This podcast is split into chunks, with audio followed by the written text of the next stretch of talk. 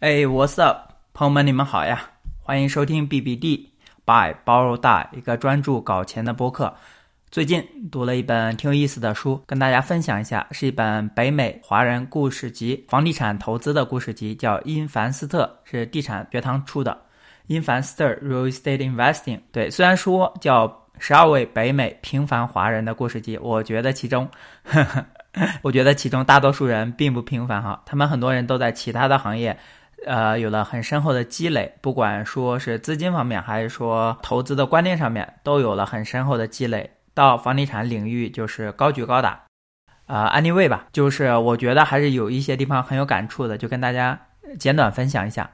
第一个比较有感触的就是，房地产如果说是一艘大船的话，不同的人在这个在船上找到适合自己不同的方向，这很重要，找到自己的位置。有的人做投资人，做贷款。做管理、做服务、开发土地各有千秋。有的人哪怕是都是说做投资人的话，有的人做独立屋、做 multi-family、做低端的、中端的、高端的，都是各有千秋。所以找到自己最擅长的，然后也能持续的，我觉得很重要，并不是说什么最有利润一定是对你最好的。我现在自己是一个一个在买独立屋，这也是大多数人的方式。我也在通过其他各种机会去了解其他的方法。第二个就是增值和现金流，这个在小红书上也有讨论很多。我觉得是增值让你赚钱，现金流让你敢退休。这也是为什么业余投资人喜欢前者。五十万的房子成了八十万，我赚了三十万，哦，抵得上我多少个月的工作，抵得上我多少年的工作。但是专业的投资人可能他更喜欢后者，喜欢现金流，因为正的 ROI，这个房子每年给我赚三千，给我赚四千，赚八千，赚一万。净的 ROI 我会很开心，但是很多喜欢增值的人可能会因为这个房子三年内可以帮他赚三十万，他可以承受每个月五百六百的这个负现金流，就是个人的不同的 philosophy 吧。与时俱进，不同的周期做不同的事情，周期的不同，可能最适宜的打法也不一样。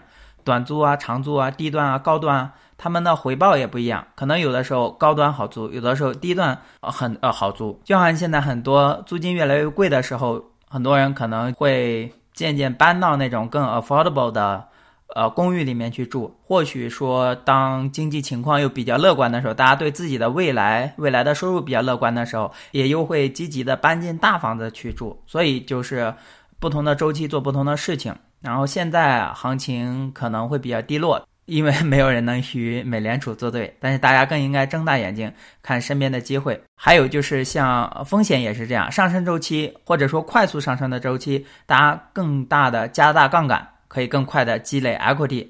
但是在震荡或者说下行周期，尤其是说钝刀子割肉的行情，你加很大的杠杆就很危险。第四点是随着第三点，就是出现重大机会的时候，比如次贷危机之后，真的可以加速积累。我们的积累并不是说是一条缓慢的直线，一条平滑的曲线，不是这样。有的时候它的加速度就是很大，有的加时候它的速度就是很小。所以在有机会的时候，我们加速积累，积累完了，你进入下一个阶段了。然后第五点是找投资伙伴一起啊，最近错过了一个好的 deal，让我明白，即使。宁可赚百分之五十，也比赚百分之零要好。分享就是这些，没有关注的朋友，大家可以继续点一下关注，我们一起 buy borrow die 买好的资产，借便宜的钱，长期持有。我还有一个 newsletter，内容主要是关于房地产投资，关于读书，关于播客。有兴趣的话，欢迎订阅。下期再见，朋友们。也不知道下期什么时候再见，因为没有固定的更新时间哦。